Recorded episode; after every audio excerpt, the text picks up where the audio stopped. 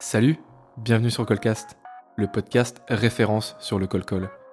Que tu sois professionnel de la vente, entrepreneur, tu souhaites tout simplement en savoir plus sur cette technique de vente ultra efficace, tu es au bon endroit. L'idée elle est toute simple, réunir des cadors et des experts du sujet pour te partager leur parcours, leurs expériences et même leurs objections vécues et comment y répondre. Alors je sais, le col-col c'est pas tous les jours facile, ça peut parfois intimider, mais justement le but de ce podcast c'est de démystifier cette vision pas très glorieuse et de t'apporter plein de conseils, plein de partages d'expérience. Le tout dans un épisode détendu et sans langue de bois pour te faire passer un bon moment tout en faisant des nouvelles rencontres. Moi, c'est Augustin Tonnel, je suis commercial pour l'agence Finker, coach en prospection et surtout un vrai passionné de col-col. Et pour m'accompagner aujourd'hui, je suis ravi d'accueillir l'invité du jour. Salut Benjamin, Salut Augustin, comment tu vas? Très bien et toi? Bah, Très bien, merci beaucoup d'être présent aujourd'hui, c'est super sympa. bah, C'est un plaisir. Ouais, il fait beau toi aussi à Paris? Euh, ouais, ça va.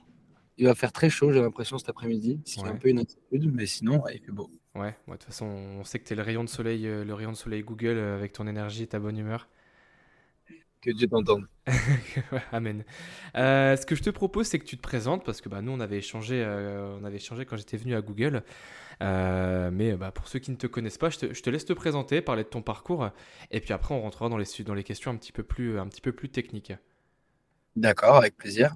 Moi, je vais faire ça rapide. Moi, je m'appelle Benjamin Zira, j'ai 26 ans. Euh, mon parcours, pour le faire en deux mots, j'ai été en école de commerce à Toulouse euh, et après une année de césure à New York où j'ai beaucoup aimé l'expérience que j'en avais eue. J'ai décidé de monter une entreprise à San Francisco qui était un réseau social pour athlètes de NCAA. Pour ceux qui ne connaissent pas la NCAA, c'est le football universitaire. Euh, cette expérience a duré deux ans et après ces deux ans, j'ai, on a fini par fermer l'entreprise.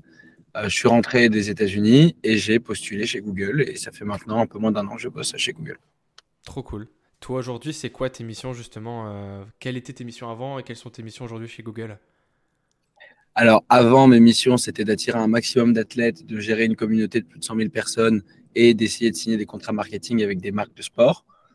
Aujourd'hui, c'est d'attirer un maximum de clients, d'essayer de gérer la relation avec le client le plus longtemps possible et de signer un maximum de contrats, enfin, de faire signer par les N plus 1 un maximum de contrats. Donc, euh, bon, Mhm. disons que c'est similaire, même si en termes de niveau de responsabilité, c'est un peu moins élevé euh, chez Google que ça l'était dans une entreprise où on n'était que deux, évidemment. Ouais. Toi, à côté de ça, euh, bah, tu as, parlé du domaine du sport, du coup, sur le football américain. Tu fais également aussi beaucoup de sport? C'était un- c'est- c'était aussi une, une obligation, enfin pas une obligation, mais un, un- un peu un taf plaisir, du coup, quand tu étais aux États-Unis? Oui, c'était un sujet passion, parce que j'a- j'adore le sport. hein. Je- en plus de pratiquer pas mal de sport, euh, je suis euh, vraiment euh, euh, énormément de sport, que ce soit le tennis, football américain, basket, football, euh, golf. Enfin, j'ai- j'aime beaucoup, beaucoup de sport. Mhm. Et, et donc, oui, c'était un peu un sujet passion qui m'a lancé. C'est d'ailleurs pour ça qu'on s'est lancé. Euh, on a continué après par détermination. Euh, ouais, c'était vraiment un sujet qui m'intéressait particulièrement. Je pense qu'on doit toujours lancer une entreprise dans un sujet, soit dans lequel on a une connaissance vraiment spéciale, soit qui nous passionne. Parce qu'on va en manger matin, midi et soir pendant des années, donc euh, autant que ça nous intéresse. Ouais. Et toi, justement, je reprends le terme que tu as, utilisé tout à l'heure sur la notion d'attirer. Euh, T'attirais comment des athlètes universitaires? Tu faisais du call-call déjà ou non? C'était un autre canal Alors, c'était presque du call call, c'était du messaging euh, Instagram. Ok. C'est-à-dire que euh, je ciblais les, les universités qui m'intéressaient. Donc, généralement, je ciblais de la division 1, qui est la division la La plus élevée. Mhm. football universitaire. Je prenais la page Instagram. Cette page Instagram, quasi tout le temps, followait la totalité des athlètes qu'elle avait chez elle. Mhm. Une fois que j'avais accès à tous ces athlètes, j'envoyais des messages à tout le monde en leur disant je gérais déjà une communauté, j'avais créé une communauté de 500 personnes sur Discord qui étaient des fans de football universitaire français. Je me faisais passer pour un journaliste qui était intéressé par leur vie. Je les interviewais pendant 45 minutes et à la fin, je leur parlais du réseau social que j'avais. L'objectif pour eux, qui était vraiment de, les rendre propriétaires de leur, image après que la, loi euh, qui allait les autoriser à le faire euh, passe aux États-Unis. Mhm. Euh, donc voilà, généralement, le, le retour était assez positif une fois que je les avais en interview. Et ils venaient sur un premier event, si ça leur plaisait, ils venaient sur un deuxième, un troisième, un quatrième event. Ok. Ok, et après derrière, toi, tu as transposé ça à Google ou non? Pas du tout. C'est pas la même stratégie là chez Google. Euh, c'est une, stratégie un peu similaire dans le sens où tu vas parler avec des gens qui sont beaucoup plus, beaucoup plus compétents que toi dans leur domaine. Mhm. Et il va pas falloir avoir froid aux yeux, continuer à être persuadé que tu peux leur apporter une valeur ajoutée, euh, cibler le point qui peuvent les intéresser. Euh, et voilà. Ok. Toi, sur cette notion justement de ne pas avoir froid aux yeux, euh, tu as un peu des petits tips, des petites astuces pour justement te mettre en session. Euh, je sais pas juste, je sais pas encore tes process sur la partie sur la partie call call. Euh, est-ce que tu bourres, tu bourrines tout dans la matinée? Est-ce que tu fais un petit peu chaque jour? Comment t'es organisé justement? Alors, sur l'organisation, j'essaie de faire ça tous les jours.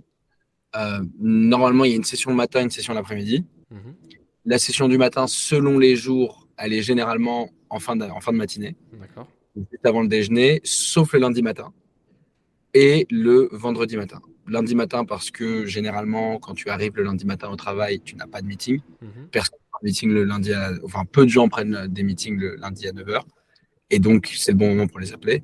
Et le vendredi matin, parce que les gens ont tendance à aussi être un peu plus détendus et ils ont un taux de réponse plus élevé, surtout qu'on les appelle en début d'après-midi, le vendredi après-midi, puisque le vendredi soir, en fin d'après-midi, ils répondent plus. Ils sont tous partis donc, du coup, on essaie de le décaler comme ça. Sinon, euh, voilà, les heures, ça va être euh, de 11h à midi, euh, midi 30 le, les, les, et de 17h à 18h30 les après-midi. Mhm. Et sur ton volume d'appels, comment toi aujourd'hui tu organisé? Est-ce que tu es plus sur notion, de, notion de qualité, ultra qualité, ultra quantité, juste milieu entre les deux Comment comment tu es positionné aujourd'hui? Alors, plus j'avance, plus je suis dans une transition de qualité préférée à quantité. Mhm. Quand j'ai commencé, je faisais énormément de quantité parce que le nombre marchait. J'ai un nombre de comptes limité, un gros nombre de comptes, mais il reste limité. D'accord. Donc, la qualité est plus rentable. Une qualité exceptionnelle est beaucoup plus rentable qu'une grosse quantité dans ce genre de cas. Mhm. Et plus j'avance, plus j'ai la capacité de bah, mieux connaître mes comptes, mieux connaître mes produits, mieux connaître les besoins d'un client selon son profil, etc. Donc plus je suis capable d'avoir un taux de transformation élevé, mais ça demande un temps de préparation un peu supérieur. Mhm. Donc j'essaie de passer d'une notion de quantité qui était énorme. Quand j'étais arrivé, je faisais à peu près 60 calls par session. Aujourd'hui, je suis plus dans des 25-30. Euh, mhm. Dans l'idéal, j'aimerais pouvoir passer à, 15-20 tout en ayant le même ratio de meeting pré par semaine. C'est-à-dire vraiment augmenter, euh, écrémer au fur et à mesure pour savoir les calls où ça va pas être nécessaire. Les calls où la personne va être moins pertinente, ça va demander plusieurs meetings avant que ce soit pertinent, etc. Mhm. Et sur ta notion de préparation, euh, tu... Comment, tu... comment tu réalises justement ta phase d'investigation sur chaque prospect? Alors, j'utilise d'abord euh, les. Avant, je passais énormément de temps à faire des recherches sur Internet. Aujourd'hui, j'utilise les LLM, c'est-à-dire euh, ChatGPT, Bard, etc. Cool, ok. Ils sont très, très pratiques pour moi. Euh, parce que je vais d'abord faire ce qu'on appelle une value pyramide de l'entreprise. Une value pyramide de l'entreprise, c'est-à-dire que tu définis les besoins de l'entreprise, euh, son chiffre d'affaires. Euh, je peux même te donner le détail hein, si ça, si ça t'intéresse exactement bien sûr. les paramètres que je recherche. Mais voilà, je cherche tout un tas de paramètres qui me permettent quand j'arrive, si j'arrive à les faire, normalement je les fais tous d'un coup. c'est-à-dire que j'essaie de récupérer pour chaque entreprise de mon book of business la tech stack, c'est-à-dire quels outils ils utilisent qui peuvent être en, soit en adéquation, soit en opposition avec le produit que je vais leur proposer. Mhm. Euh, les facteurs externes, c'est-à-dire qu'est-ce qui s'est passé dans leur marché ces trois dernières années, qui est très important.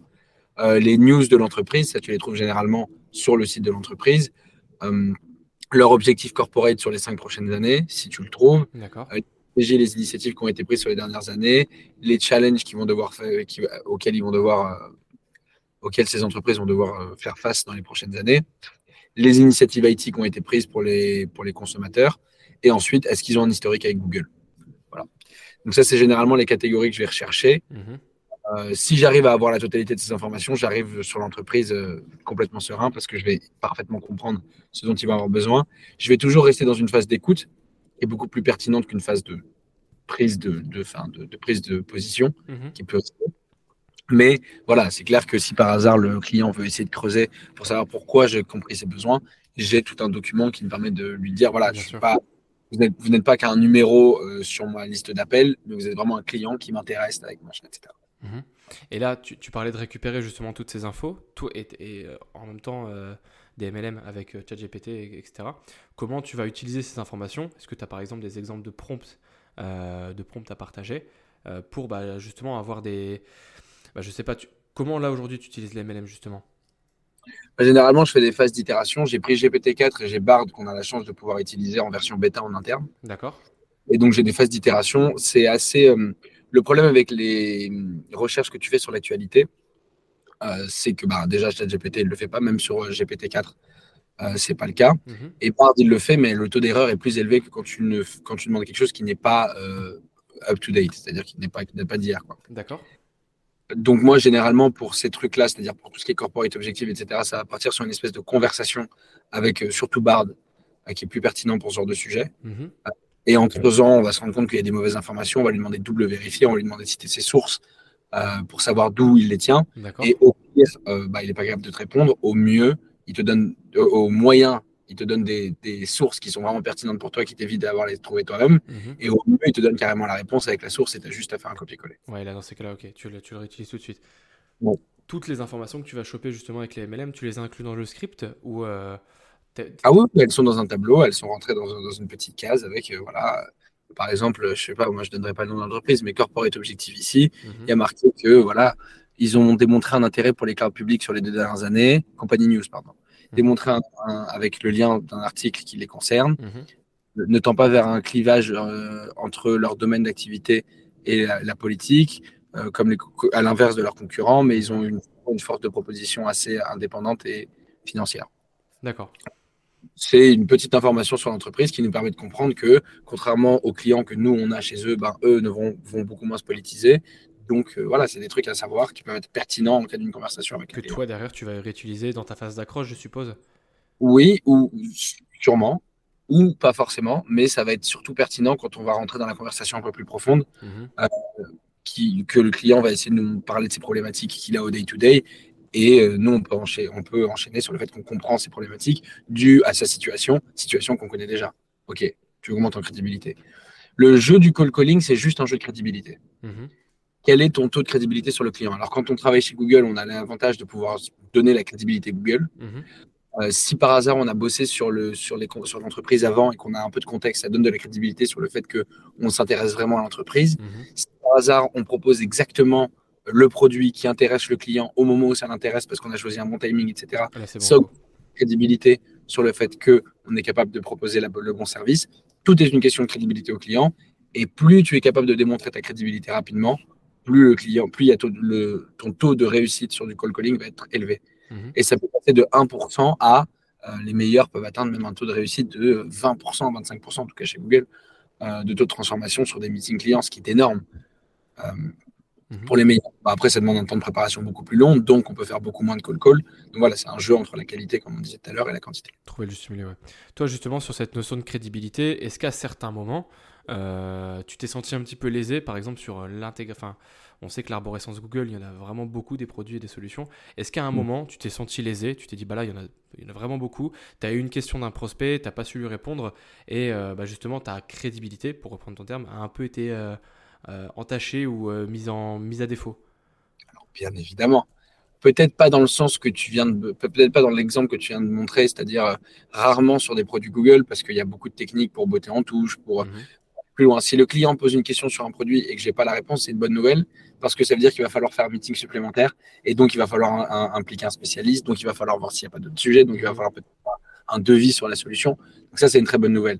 Donc c'est rare que je sois botté en touche en termes de crédibilité euh, sur des questions de produits parce que je peux dire, voilà, euh, euh, effectivement, c'est une très bonne question. Euh, il y a beaucoup de spécialistes qui sont, pré- qui sont spécialisés sur ce produit-là. Laissez-moi vous mettre en contact. Mhm. Et le vraiment, il est content parce qu'il ne cherche pas à tester la crédibilité sur notre connaissance du produit, mais plus à vouloir avoir une réponse. Ouais. Ça, c'est nouvelle.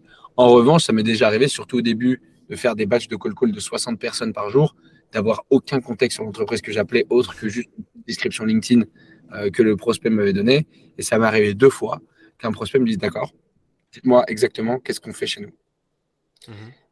Et euh, j'ai tapé en urgence une recherche euh, sur Bard, sur Internet. Et euh, les, ça, ça arrivé plusieurs fois, mais deux fois en particulier, je suis vraiment tombé à côté. Et la personne a dit euh, voilà, je vois qu'on est juste un numéro, vous n'en avez rien à faire de, de- de notre entreprise. Euh, arrêtez, arrêtez de nous contacter. Au revoir. Ah, là, à ce moment-là, c'est même plus les rames que tu sors, là, c'est le pédalo carrément en pleine, en pleine mer. Là. Là, c'est- Là, c'est, terminé. Tu es à contre-courant, plus tu avances, plus tu recules. Donc c'est fini. Hmm. Ouais, bah, dans ces cas-là, c'est perdu. Hein. Ouais. Il y a, il y a pas d'hésiter. Après, dans tous les cas, c'est pas parce que tu l'as perdu euh, là, euh, tu, l'as perdu là. Il y a, je sais pas il y a- il y a combien de temps cette anecdote? Euh, c'était il y a plus de 8 mois maintenant. Ouais, Allez, bah, moi j'aime bien dire un non aujourd'hui, ça peut être, un- ça peut être un, ça peut être un oui, tu vois, dans, dans 3 mois ou dans Déjà- 4 mois, tu vois. un non n'est jamais définitif. Ouais. Même si on te dit non à toi, on dira peut-être pas non au prochain. C'est-à-dire que dans ce cas-là, tu peux avoir une technique avec ton euh, compte exécutif en lui disant voilà, euh, il m'a, il m'a, voilà le call, comment il s'est passé. Mhm. Voilà pourquoi il veut pas nous parler parce qu'il a l'impression qu'on n'est pas du tout le contexte. Tu l'appelles, tu lui dis que je suis complètement incompétent. Tu lui donnes exactement le contexte de son entreprise parce qu'on sait que ça l'intéresse énormément. Mhm. Et, en, et avec le jeu de good cop, bad cop, tu récupères le prospect. Ouais, c'est ça. hein. J'aime bien, ok. j'aime bien la comparaison avec le bon flic et le mauvais flic. Ouais. Ouais, C'est exactement ça. Genre, mais non, mais non, mais lui, il sait rien, ça l'intéresse pas du tout. En revanche, moi, je sais. Pourquoi? Parce qu'on vient de prendre des notes pendant cinq minutes. Ouais, Et là, mais peut-être que le client ne sait pas. Ça, c'est pas grave. Ok. Il y a 12 000 techniques pour récupérer un client qui t'a dit non, euh, sauf ceux qui ont vraiment soit un commit, soit qui n'ont pas de besoin, soit qui n'ont pas de budget. Ceux-là, on peut rien faire en tout cas pour le moment. Mhm. Mais les autres, il y a toujours un moyen de tourner au-dessus. Et surtout, euh, si tu si n'impliques pas d'émotion euh, personnelle, c'est-à-dire de- d'orgueil, de, de, de- de fierté, de quoi que ce soit, pendant un appel, c'est-à-dire quand quelqu'un t'envoie paître, tu ne t'impliques pas émotionnellement en te disant Mhm. de comment il parle, comment il ose me parler comme ça, moi c'est pas ça mon travail, etc. Je suis pas là pour machin. Moi, dans ce cas-là, ça va aller très bien. Ouais. Ça deviendra beaucoup plus compliqué si tu commences à, à impliquer des émotions personnelles parce que les gens, peut-être qu'ils ont passé des mauvaises journées, euh, peut-être que vraiment ça les saoule que tu les appelles, peut-être que tu es le troisième personne à les appeler pour ce produit-là. Donc il y a de bonnes chances qu'ils t'envoient qu'ils t'envoient paître. Mhm.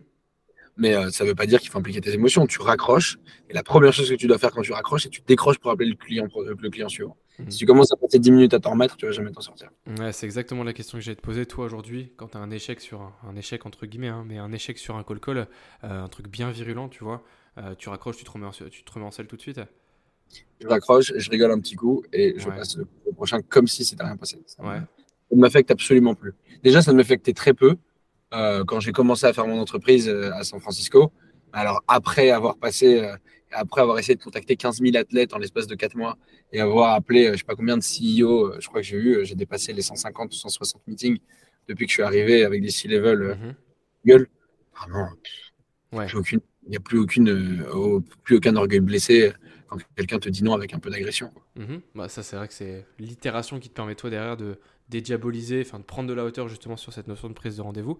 Mais sur cette notion de. On n'en a pas encore parlé, sur cette notion d'objectif.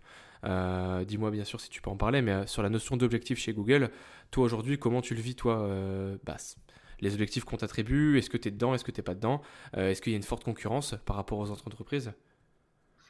Alors, il y a une forte concurrence avec Amazon et Azure, évidemment. Mhm.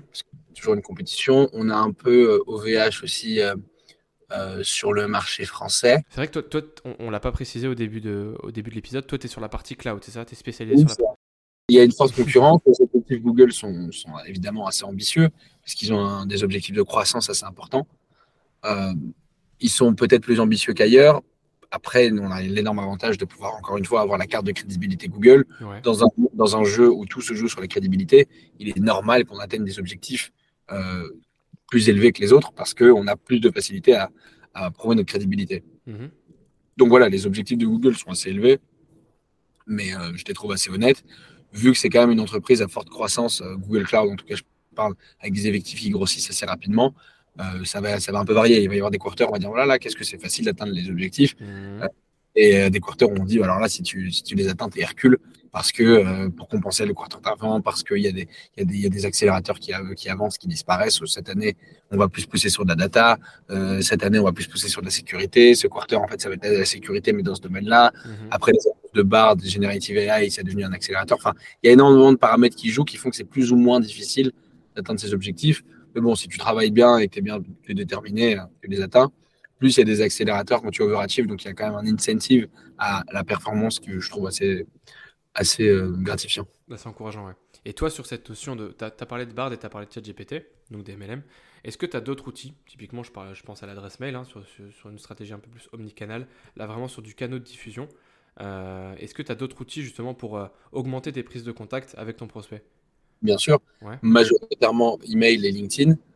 Euh, mais disons que ces deux-là ne sont que des outils de support pour le call calling pour moi. Mhm. C'est-à-dire que ça m'arrive d'avoir des meetings par mail, évidemment. Je fais des grosses campagnes de mail, mais c'est surtout pour les événements Google que je m'occupe, Mhm. que les mails sont rentrés. C'est-à-dire que je vais envoyer 10 000 emails à 10 000 personnes qui peuvent être pertinentes sur un énorme événement Google pas enregistré. Mhm. Mais c'est vrai que généralement, le, le mail va me servir comme première prise de contact, peut-être. Quand je vais appeler un client, je vais dire voilà, je vous ai envoyé un mail, est-ce que vous avez eu le temps de le lire? Ça me donne une accroche que je n'avais pas si je n'avais pas fait ça. Comme ça, le client sait que bah, c'est pas la première fois que j'essaie de le contacter, je ne le contacte pas au hasard.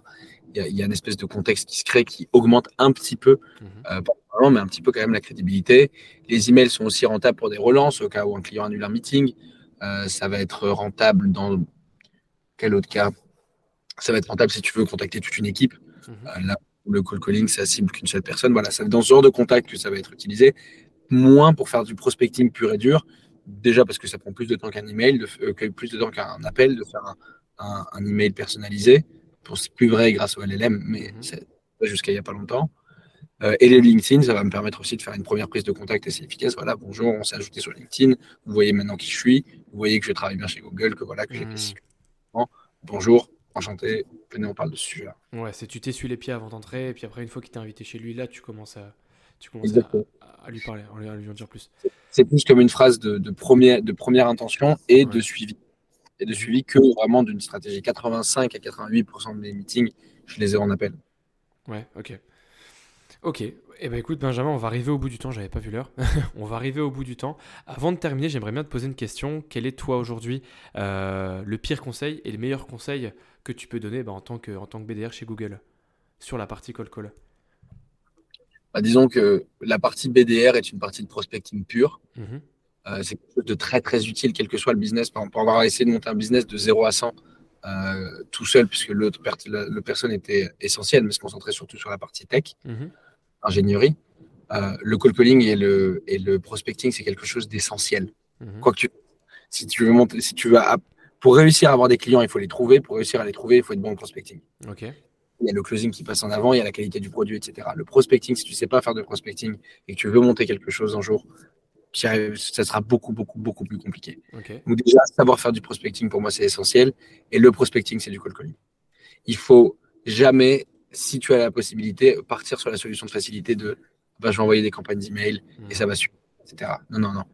Prends des, prends des outils qui te permettent de trouver des numéros de téléphone. Sinon, tu appelles des standards, tu machin. Tu, tu, ne lâches pas la solution d'avoir la personne au téléphone parce que ça va créer un niveau de crédibilité qui est bien supérieur à juste un email.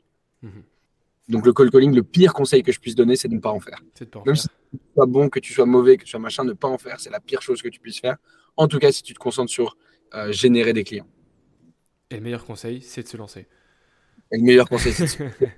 Et surtout, le meilleur conseil, c'est d'apprendre, en, d'en faire une quantité énorme et d'être concentré sur euh, l'apprentissage en cas d'échec. Mhm. Déjà, ça va te permettre de détacher tes émotions. Ah, là, pourquoi il veut plus me parler? Parce que je ne connaissais pas assez son entreprise. Ok.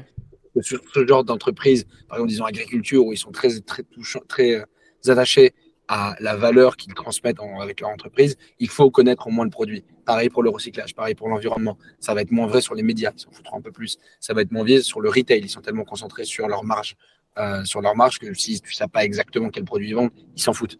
Puisqu'ils savent que le système de vente va être plus ou moins le même. Mhm. voilà, tu, tu, peux apprendre vraiment spécifiquement dans ton industrie en te concentrant sur les, sur les calls où c'est des échecs, qui sont des échecs. Donc vraiment, ça, c'est le meilleur conseil que je puisse donner. Prends des notes, concentre-toi quand c'est un échec, parce que c'est là où tu vas améliorer les succès. Top, trop cool. où est-ce qu'on peut te retrouver, Benjamin, nous, de notre côté? Euh, bah, euh, Tu veux dire physiquement? Ouais, bah physiquement, et puis même euh, sur les réseaux, où est-ce qu'on est qu'on peut te retrouver? Est-ce que tu as des projets bah, sur, à court, moyen terme? Des projets qui, ne concernent pas Google, non, pas pour le moment, mhm. mais on aura sûrement bientôt voilà, vous pouvez me retrouver moi sur LinkedIn avec Benjamin Zira, tout simplement, Z-I-R-A-H. Ok. Euh, et sinon, euh, envoyez-moi un message euh, sur WhatsApp. Un petit coucou, ok, trop cool. Bah, je te remercie beaucoup, Benjamin. C'était vraiment cool, notre échange. C'était vraiment cool d'avoir ton avis. Et puis, bah, je t'embête pas plus. Je te souhaite une belle journée. Bah, pas de souci. Merci, Augustin. Salut, ciao. Ciao. Pour terminer, merci à toi d'avoir écouté cet épisode. S'il t'a plu, n'hésite pas à liker, à le noter sur Spotify, Apple ou même Deezer. Ça m'envoie beaucoup de force et ça me permet également de savoir comment améliorer ce beau projet un énorme merci donc à Starlead, notre partenaire qui nous accompagne depuis le début. Merci à vous. N'hésite pas à aller checker leur site internet, ça me fera vraiment très plaisir. Nous, on se dit à très vite. Et en attendant, rappelle-toi, chaque appel est une nouvelle chance de grandir et d'apprendre. À très vite.